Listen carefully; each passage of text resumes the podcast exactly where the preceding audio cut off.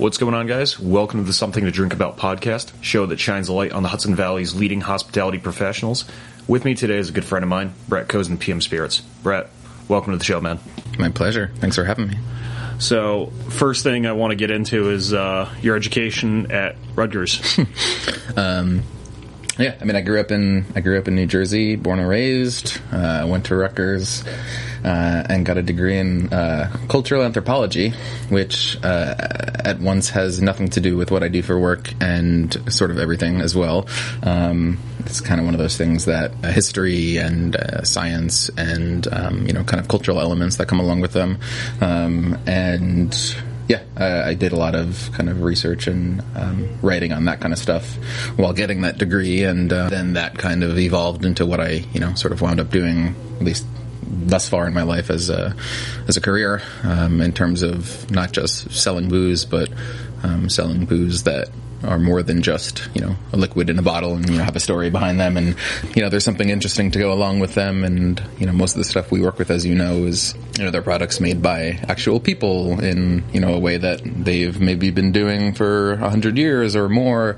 Or you know it's just one person in a field somewhere. And um, rather than just uh, you know a brand name on a bottle. Um, but you know I I didn't graduate and just start working at PM immediately but um, it was definitely kind of a culmination of um, a lot of my interests and my education and background and stuff in terms of um, you know being into booze on you know multiple levels, um, being into the sort of cultural element of um, you know food and beverage, and um, being into working for a company that you know kind of does what it does with with conviction. Um, I when I first graduated Rutgers, actually my my first job out of college, I worked for a very large uh, liquor distributor in New Jersey. Um, probably the second biggest in New Jersey, at least it was back then.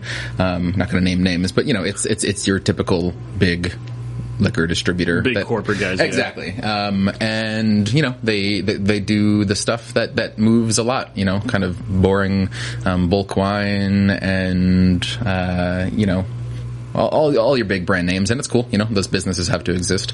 I, I, I think I sort of remember. I, so I, I interned there for like seven or eight months, kind of on like a marketing role. And I remember when I left, I was like, I never want to work in in, in this this industry or this kind of job again. It's just it, it's the kind of company where everyone who works there is just like an old dude who's been working there forever, and they do the same thing all the time and sell their you know 50 cases of Bacardi to this store here, and a lot of those people are people who might as well be selling cars. It's it, it's all the same to those people. They could easily sell cars, they could easily sell booze, they could easily sell um, I don't know tennis balls. Um, you know, people who work for that kind of company, at least that specific company at that specific time, they're salespeople, not necessarily salespeople of uh, you know Quality.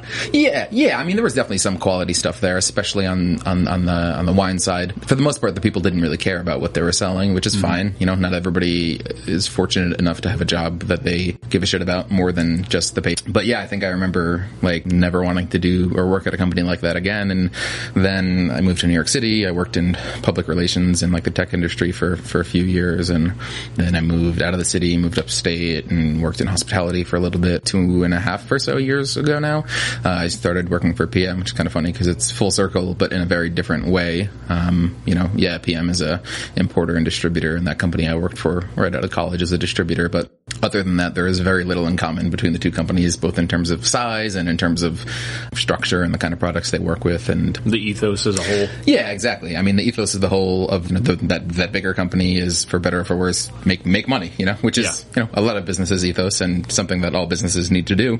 But other than that, there wasn't much of a guiding um, principle, which is fine. You know, people there are plenty of things that I don't particularly care for that I'm perfectly happy with existing. You know, I don't I don't I don't boycott uh, or, or I don't you know actively rail against you know pretty much anything. The handful of exceptions, I guess, but you know those those those companies existing really actually allow smaller companies like us to exist. Um, you know, if if there wasn't big macro kind of homogenous tasting booze, I don't know, there probably wouldn't be smaller micro super interesting booze because kind of everything would be that. So every every type of importer or distributor plays a role, just like bars. You know, you have dive bars and they exist, and you have tiki bars and they exist, and you have whiskey bars and you know whatever else. They all kind kind of slot in somewhere and, and play a role to the the wider landscape of everything. So Yeah, I've somehow gotten very far away from my education, but yeah, no, that's that's perfect, man. Because I was I was gonna say like Brett is actually the main reason why fuchsia tiki in New Paltz is actually as proliferant and as successful as it is, is because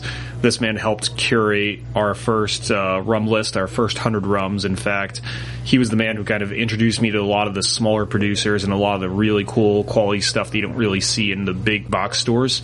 Because literally, man, you were like one of the first people that I met who was genuinely interested in your position and genuinely like cared about the products and genuinely knew the story of the producers and the families and what they were doing and why they were doing it. Yeah. Um, which kind of goes back to how some of these other bigger companies just have sales reps and the sales reps are like, here, can you just do me a favor and take a case of this because I need to meet my quota? And it's like, do you know anything about it? No, it just tastes good. yeah. There's that, and then there's you know, uh, if if if you have Tito's in your portfolio, you don't need to work to sell Tito's. Places need. Tito's. Um, you don't have to actually actively sell Tito's. So yeah, it's a totally different kind of thing. It's it's. Uh, I mean, they like I said, the, those kind of companies and the kind of company that we are kind of almost couldn't be more different. You know. No, and that's and that's probably what put put us on the map and kind of give us a, a starting chance to kind of like make a very very diverse portfolio and kind of grow it to, to what it is now. And uh, it's it's just been growing. But again, I Yes, just yeah. I, I have you to thank for our for our success, especially in the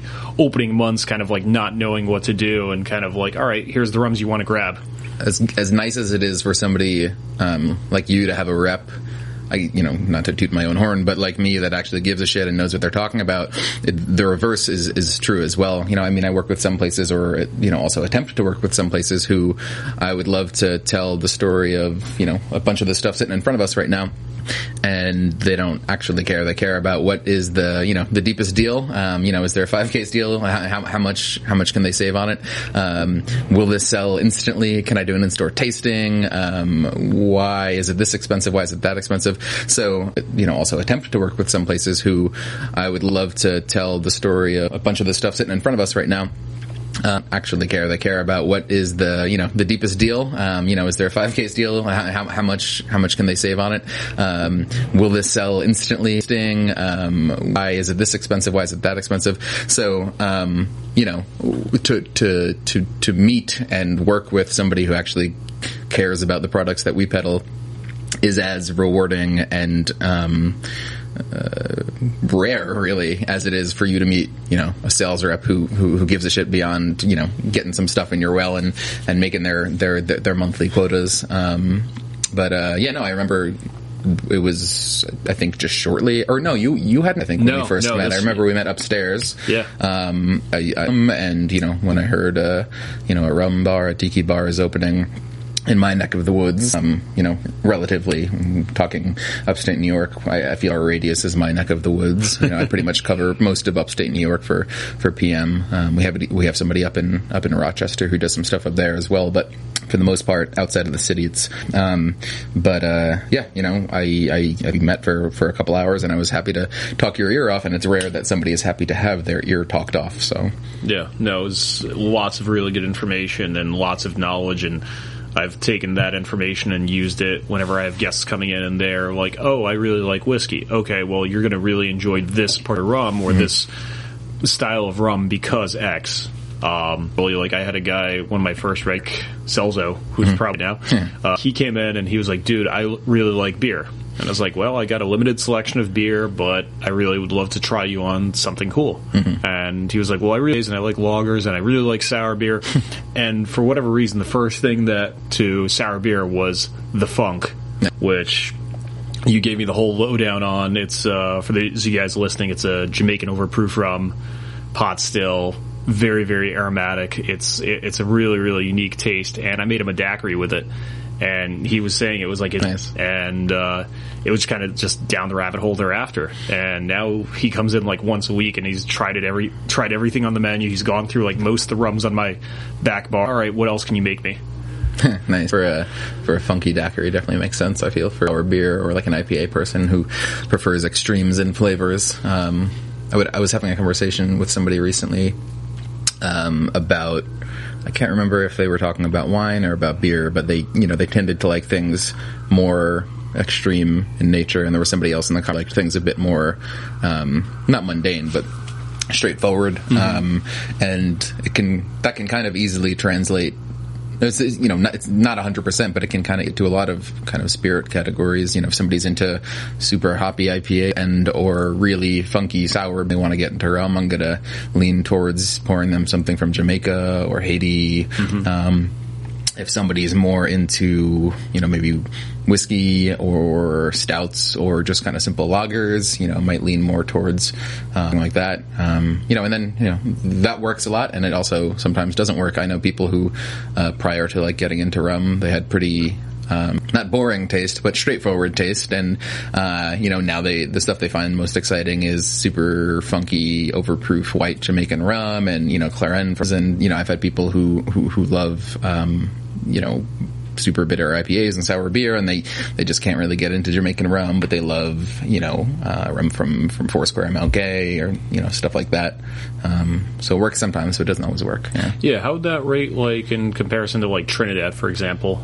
Trinidad, I, I think of similarly, and again, you know, it's it's it's hard to to um, uh, group one entire country into Yeah. in, into into one specific style. Um, you know, obviously there is a Jamaican style, but it's definitely a spectrum. You know, Appleton is is, is on the not very funky side of the spectrum when it More comes to mild. Jamaica. Exactly, but at the same time, if you pour Appleton for somebody who's only been drinking Bacardi and Mount Gay, it's gonna you know feel pretty funky to them.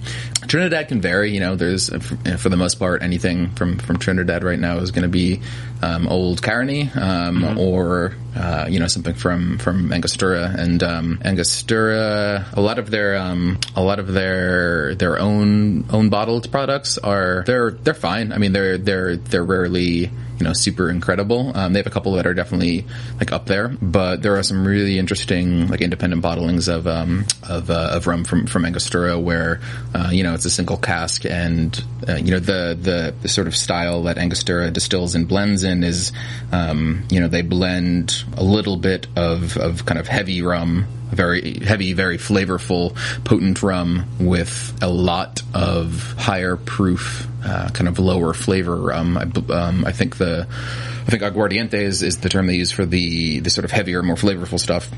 And once in a while, you can come across a single cask that instead of being a blend of like you know ninety percent, you know the, the the lighter stuff and ten percent the aguardiente, um, you know maybe it, it's a single cask just of the aguardiente. So um, Nice. I mean, this is kind of the equivalent of, uh, I mean, I'm just thinking about this because I'm literally looking at it right now, but when Hampden Estate rum, the seven year old Hampden Estate rum was first bottled and, and kind of imported into the States by La Maison and Velier, um, the way I explained it to a lot of people was kind of talk, re- the, the world of rum to the world of, um, scotch where until really like the 60s, single malt scotch wasn't much of a thing. You know, you drank blends and that's why the most ubiquitous and popular, you know, brands of scotch are, you know, blended scotch, like Johnnie Walker and, and, uh, you know, stuff like that because like Johnnie Walker was literally a person and his job was he would buy barrels and, you know, make his own blend and stuff like Laphroaig or Lagavulin, you would never drink just their single malt. That, that stuff was made for, for, for blending as everything really was.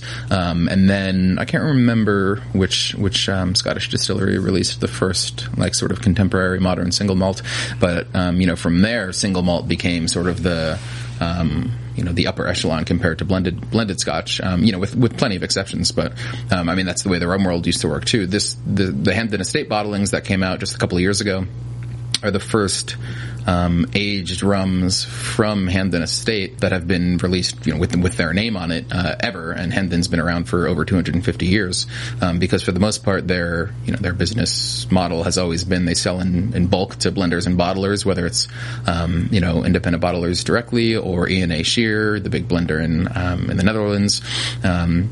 And their rum, you know, Jamaican rum is the, you know, typical funky, high ester, very flavorful rum. And if you were, you know, Joe Schmo and you wanted to make Joe Schmo's rum brand in, you know, whatever the UK or, or, or the US, you, you know, you're going to source some, some, you're going to source a lot of not very flavorful rum and a little bit of very flavorful rum and blend that together. And you're going to wind up with something that is, you know, fairly flavorful. Um, and that's why some of those kind of really funky, um, heritage Jamaican rums fetched higher prices. Um, but it's it's the, same idea going back to, to Trinidad and Angostura. Um, you know, they do that similar blend of a little bit of very flavorful stuff and a lot of you know higher proof, less flavorful stuff. But yeah, once in a while you can come across a single cask that is, you know, essentially just that super flavorful aguardiente, um, and it can be a real joy for sure. But yeah, Trinidad doesn't necessarily always slot into one easy like category. yeah, yeah. It's similar to like you know Guyana is the same where there's basically just one. I mean, there's one distillery there, and uh, you know Diamond or DDL, and they have you know their own brand with El Dorado, but they have like I don't remember if it's six or seven or eight eight stills, eight different stills there, so they can create a lot of different profiles. So you can't really just say rum from Guyana tastes like this. Um, Yeah, you can say El Dorado tastes like this because you know that's that's what they're most most well known for. Um, but they also you know sell a lot in bulk and they do some single casks and you know they do they've released some like single marks and stuff. So the the Savalle still and they have uh, you know a few others that can create you know totally different flavor profiles. So again, even though there's you know just one distillery there, you can't necessarily easily categorize it. into like one group like Lemon Lemonheart and uh, Hamilton. Like those those guys also come from DDL, right? Uh, well, yeah. I mean, Hamilton Hamilton is like a is, an independent bottler, so he has stuff. You know, his his his Demerara comes from DDL, and then also he has stuff from Jamaica, and he's done a bunch of St. Lucia bottlings. But um, yeah, I mean. To me, actually, in my head, like Hamilton, um, Demerara, the just like the regular, the '86, that's like you know gen- generic Guyana rum for me, and generic in a good way. Like that's what I picture when I picture, or that's what I taste when I you know imagine rum rum from Guyana, um, because that is you know, just solid 86 proof rum from Guyana. It's not sweetened, unlike, um, you know, a handful of their, their, their own brand El Dorado bottlings.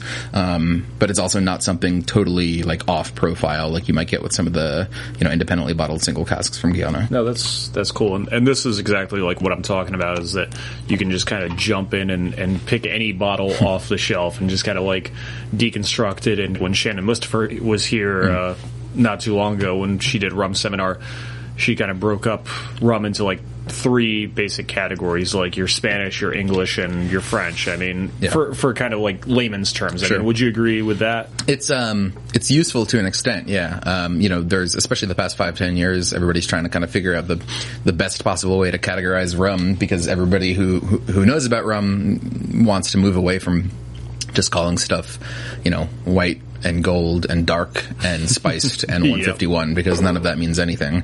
Um, you know, when I I do a lot of sort of like Rum 101 stuff for, you know, whether it's a new bar or a new store or a store that wants to start buying uh, good rum instead of just, you know, bad rum. Um, and, you know, one thing I'll always kind of point out is like a lot of what one would call white rum, even if you're thinking it's unaged rum, it's not actually unaged. It could be aged for several years and then filtered like El Dorado 3 or Havana Club. Um, you know, those rums have, have been aged and then have the color filtered out. And at the, at the same time, you can have a rum that looks, you know, it could be the darkest thing on your shelf and it could theoretically be unaged and just have a bunch of, you know, Caramel uh, color. caramel coloring in it. Or, you know, it could be just two or three years old and way too dark for for for what a two or three year old rum is, is going to look like, uh, you know, kind of regardless of where it aged. But um, you know, I like to point that out, and from there, people kind of realize like, so nothing. Well, my whole life is a lie when it comes to rum. Yeah, nothing makes any sense whatsoever. But it's like exactly. I, I always tell people too. It's like you don't really call whiskey like light whiskey and dark whiskey. So it's like why do you kind of categorize rum the same way? Like it should be really evaluated as this really interesting and, and diverse product because you have like all these variables at play. Give you endless possibilities. Yeah, for sure. Um, yeah, I mean, white and gold and dark; those are those are essentially useless terms. Um, and yeah, you know, there's um, the sort of mm, you know Martin Cate has developed his sort of categorization style that he kind of um, you know made made widely known with with his book some years back, and um, that definitely makes sense too. But um, you know, even with that, there are some things that could either fit into multiple categories or don't fit into any. Um, and you know, Luca Gargano has uh, you know a, a sort of classification system he's put together, and you know, just like everything else, it's uh, you know there are there are there are pros and there are cons. Um, the, the the Spanish, English, French kind of um, trichotomy is is definitely useful too because there are a lot of overlaps essentially in in, in production method and to an extent in, in, in taste, flavor profile in terms of countries that you know are either part of one of those countries or you know basically were colonized by those countries. Um, there's definitely been a move away from at least in the industry and you know among enthusiasts, there's definitely been a move away from using that as a um, you know as a way to categorize things, just because it you know essentially invokes the colonization of countries against their will, as as colonization tends to be. And um, you know, we want to talk about you know the the people and, and the countries um, and the places where the rum actually comes from. So you know, while one might want to categorize you know Haitian rum as as a French style of rum because they use fresh sugarcane juice and fresh or you know boiled down sugarcane syrup and they speak French there, it, it, it makes much more sense to talk about it as Haitian rum, or you know, you can talk about Jamaican rum as you know English style, but it doesn't make any sense because because do you have any rum from England here? um, I mean, I, you know, th- there is some, but it doesn't taste like what Jamaican rum tastes like. So, like I said, I mean, it makes sense to an extent, but I and many others feel there's a, there's a, a better way to do it because we want to talk about the people who are actually producing the product versus the, you know, the people who colonized their country however many decades ago. But yeah, I mean, I don't think there's a perfect categorization system. We're definitely moving towards having a ton of information on bottles, which is great. You know, the, as you probably know, the other spirit category I'm super interested in and very much into uh, is mezcal and, and, agave spirits, and that's something that's very prevalent in mezcal as well, where you, you have so many details on the on the bottle label that you might not wind up with any questions because every everything is answered in the bottle. You know, I'm staring here at some Habitation Velier bottles and, um, you know, some Clairins and uh, Hampden and, uh, you know, stuff from Hamilton and um, Transcontinental and Foursquare. And, you know, there's just, there's so much information on these bottles, which is great. Honing in on as many details as you want. Um, I don't think there will ever be a perfect system where you can say, like, okay, there are X categories of rum and this fits into that and that fits into that because so many of these things can fit into multiple categories. Um, you know, again, just going to Hampden, it's, you know, it's a funky Jamaican rum. It's not crazy funky, but it's a funky Jamaican rum. So, you know, that could be your category. But at the same time, it could be a sipping rum, and at the same time, if you're feeling fancy, it's a great cocktail rum. Um, I mean, the the overproof Hampden is like makes an awesome old fashioned at sixty percent, and you know, Rumfire is obviously going to slot into your um, you know funky Jamaican overproof unaged rum, um, but it's also great in cocktails, and it can fit into where a cocktail might call for white rum, or it can fit into where a cocktail might call for Jamaican rum, even though it's calling for aged Jamaican rum. So, all that is to say, there isn't a perfect system, and I mean there are systems that are helpful for sure, but uh, my my my advice to people is always just learn a ton about the actual bottle you know about the I, I guess I'm, I'm, fortunate in that it's literally my job to know a lot about this stuff and everyone doesn't necessarily have the um the time or the ability or desire to necessarily want to learn every single detail. Some systems are good, some are bad. That's the yeah. nutshell version. yeah, but I mean that's that's a good point though. Like in in this day and age, we're also starting to take a step back and kind of realize that yeah, some of these categorizations and some of these assumptions we've made are kind of completely wrong, and yeah. kind of face the hard truth that colonization was a very very bloody process. Yeah. And same with like rum production, it's it's it's not pretty. It was never pretty. Yeah, and the sooner we start to get away from the fact that like associating rum with like tropical beaches and these yeah. really cool cocktails. It's like no, it's it's got a very diverse history, and like we should hone in on that and kind of acknowledge its existence instead of shying away from it. And yeah, I mean, there's plenty of rum that's tourist trap rum for sure, but yeah, oh, you know, yeah. there's there are bottles that you know. Uh, you know, when you see a new bottle come on the market and it's just covered in, I don't know, pirates and, and, you know, beautiful palm trees and, and whatnot, you can sometimes just tell, like, I mean, this is just, these people didn't even try. It's this just, super, super lazy.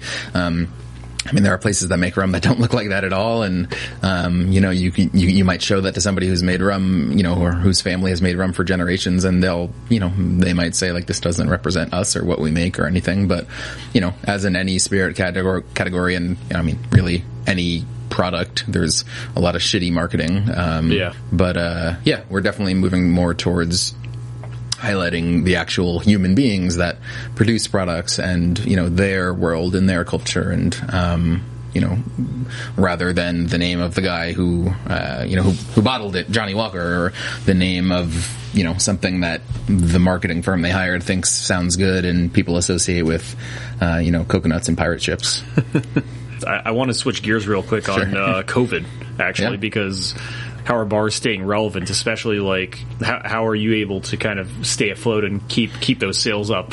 the very sad reality is there are plenty of bars that haven't been able to to stay afloat. Tons have have gone out of business, or you know have kind of been dug into a hole so deep that you know we don't know if they'll ever be able to get out. So so it's been you know like 13 months now, I guess, since kind of uh, you know places first started closing, at least here in New York. And you know, I think it, it was only two or three weeks after stuff started started closing down in, in March of last year that like our first customer basically said like we're going out of business. It's only been a month, but we know like we can tell we're not gonna we're not gonna make it out of this, so we're not gonna kind of dig it any deeper. But yeah, so that's like the very sad reality, and um, you know, a lot of awesome bars and, and, restaurants will literally never come back.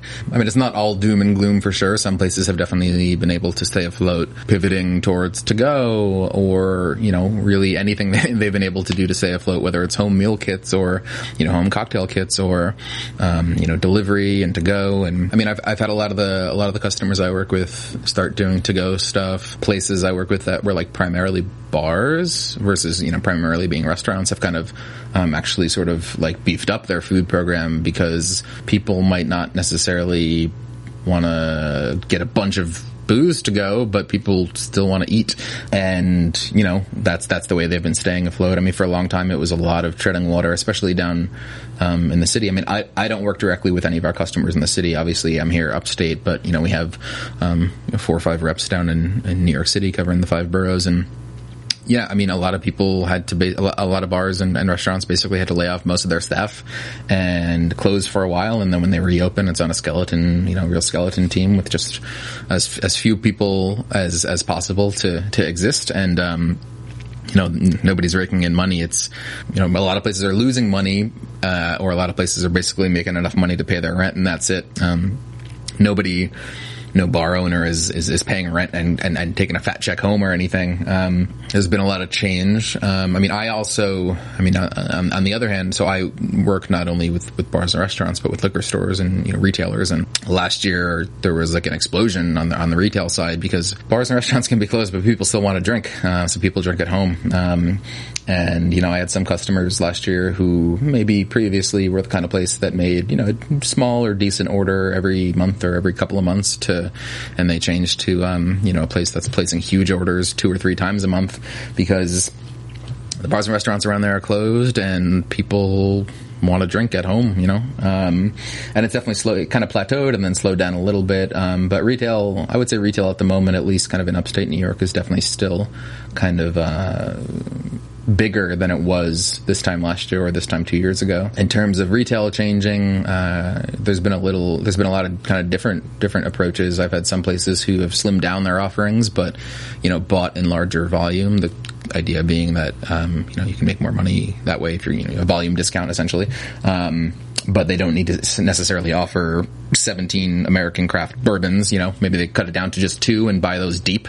Mm-hmm. Um, and at the same time, I've had retailers who really never missed a beat and only got you know more and more customers and maybe added delivery or you know curbside pickup and stuff and added more and more items, whether it's rum or you know really any other spirit category. And uh, yeah, I mean a lot has definitely changed. Uh, right now, obviously, we're seeing uh, bars and restaurants start to kind of come back to life. You know, some had a few months ago, and some are just kind of slowly creeping back to life now. And you know, it's it's it's it's it's a very nice thing to you know get a call or a text or an email from from somebody who uh, you know I maybe haven't heard from in two or six or eight months, or you know only once or twice, and you know they're saying hey, we're opening back up. You know, can, can we get some booze? Uh, nice. It's uh, it, it's you know, having people buy stuff from us is always nice, but also it's just nice to hear places reopening. Um, places that actually you know made it made it through this bizarre year plus now. I'm trying to think what other sort of changes changes and trends I've seen. Like social media changes. Like I've I've noticed personally, like there's a lot of bars that are doing. Uh, videos and kind of like doing se- uh, Zoom seminars on like cocktail classes. Yeah, especially like the first, you know, six months, I'd say. So like March to September or so, there was there was so much seminars and Zooms and FaceTimes and online sessions and this and that. I mean, I remember it was probably in like April or something where it's just like people obviously didn't expect this entire pandemic was going to last this long, and it's like cool. Let's just you know let's do a seminar or you know a, a, Zoom seminar once a week or whatever. Even like with PM, we you know we we did some stuff as well. And I remember a couple instances where like my phone, you know, I get notification from Instagram every like ten minutes, like so and so is going live with so and so and this and that, and it's eventually you just get zoomed out, and then you know we're having kind of a once a week team meeting on Zoom, or whereas we used to have a once a month uh, once a month you know person uh, in person meeting at our office. And yeah, so I mean, social media has definitely changed uh, in terms of education, I think for sure. Um, you know, people who just kind of need something to do because your bar is closed and you still want to talk to people about stuff and you're super knowledgeable about some spirit category because you haven't seen people. Yeah. Yeah. I bet. Yeah. I mean, it's only 17 seats and everybody's six feet apart. But you know what? I'll take that 17 seats over no seats. Hey, yeah. Just in the past few months, I've I've really like set foot back in bars again. Not even really with uh, like during during bar during during open hours. Obviously, we're here in the bar right now, and you're not open. But um, you know, most of the time, I'm going to a bar for for, for work purposes. It's generally not during open hours because uh, you know the worst thing you can do as a sales rep is walk into a bar that's open and say, "Hey, want to want to buy some stuff or want to taste some stuff?" while somebody's um, you know three deep at the bar. But uh, yeah, I mean, last week I was at Lawrence Park up in Hudson, which is nice. an awesome bar. Definitely yeah. one of my favorite bars around, and uh, got to sit and enjoy a cocktail with nobody else in the bar because it was you know 3 p.m. or 4 p.m. and uh, you know Matt, Matt there I, I, had poured some stuff for for, for Matt just because I was I was in town and yeah just to sit and have a cocktail there. I don't think I'm trying to think I, I wound up later that day going to William Farmer in Hudson as well nice. and, and, getting a couple oysters and a Mai Tai from Sean there. And that might have been the first time that, that was at like 6 or 7 p.m. That might have been the first time in like literally 13 months that I've sat and ate and drank at a restaurant that was open. Um, they, I mean, th- their capacity has been cut in like, I don't remember if it's 25% or 50% right now. They're doing no bar seating and just a handful of tables. But I was able to kind of sneak in and, and grab some oysters and and have a cocktail for, for 20 minutes before heading home. So that was nice. It felt very different. It felt like kind of new again, like going to a bar for the first time again. Yeah, you um, feel like a um, kid in the candy store. It's like, ooh. Yeah, seriously. I mean, I feel like a kid in a candy store sitting in front of all this rum right here right now. I mean, I have a ton of booze at home and a ton of rum at home, but you know, lot of rum. So sitting in a rum bar is awesome for sure. Um, but uh, yeah, it's nice to telling you earlier. I just got my my second vaccine. Let's see, an hour and 45 minutes ago. So I'm excited to you know not not go clubbing and go crazy or anything, but to feel a little less hesitant about things and to uh, feel a little bit more human. Yeah, a little more human and, and, and be on the road a little bit more. I mean, my job prior to COVID, like I was on the road two, three, four, sometimes five days a week, kind of all over the state. And when you know everything shut down and kind of traveling stopped and meeting people you know meeting with buyers and, and owners and, and, stuff stopped you know we kind of pivoted towards dropping samples off for a place or sending stuff in the mail or not doing anything at all because places weren't buying anything new so you know, I, I, you know, over the course of the past year, there have been a handful of times where I've met, met with somebody at a at a bar or, or, a retailer and poured stuff for them or dropped them samples off. But I mean, nowhere near the frequency with which uh, I used to do it, and which is you know kind of been a, a blessing and a curse. It's a curse because that's you know that that's my job. We want to be out and about, you know, pouring stuff and selling stuff to people. Um, but I've also got a you know almost two year old at home, so it's it's been good. It's been good to be able to do a lot of stuff at home too, and I do a lot of stuff for PM that isn't just you know sales rep stuff. A lot of kind of operations and logistics stuff, and mostly pretty boring stuff. You know, there's plenty of work for me to do from home, so you know I basically work from home and go out once in a while. Uh, you know, more and more the past the past couple of months, but still not very much at all. Yeah, so it's been cool to be at home with with my with my son and also be able to work. And you know, I mean, as a company, we we didn't have to lay anybody off. We didn't have to you know That's cut awesome. anyone's pay or anything like that. Kind of the opposite, in fact. Retailers were were a big part of what we you know what, what our business was last year. Retailers and um, especially out of New York, um, a lot of like single cask purchases. So I guess for, for, for those listening who are unfamiliar, in New York we're a distributor, and and um, nationwide we're an importer. So we you know import stuff that will then sell to our distributor in you know, California or Texas or Florida or um, you know Kentucky, and in New York we sell our own imports in addition to you know products that other people import. But yeah, like groups and stores um, buying single casks of you know, Armagnac and cognac and um, you know, single batches of, of, mezcal over the past year, year and a half, um, have been, you know, a growing part of our business. And, you know, that's been great. You instantly move 30, 40, 50, 60 cases of a product, whereas, you know, that tends to go way more slowly. But yeah, we've, we've definitely pivoted as, you know, as a business in, in, in some respects as well, in addition to, you know, the bars and the restaurants and the retailers. Brett, we're almost out of time. Mm-hmm. In case anybody wants to reach out to you if they have questions about spirits or PM spirits, where could they reach you? I uh, my email address. I'm happy to receive email from anyone. It's uh, Brett B R E T T Kozinn K O Z I N N at pmspirits.com. Um, on Instagram, it's Kozinski K O Z I N N S K I. I'm generally responsive. Very cool, man. Very cool. Well, thank you so much for coming on the show, man. I My really pleasure. appreciate your time, guys. I will see you next time.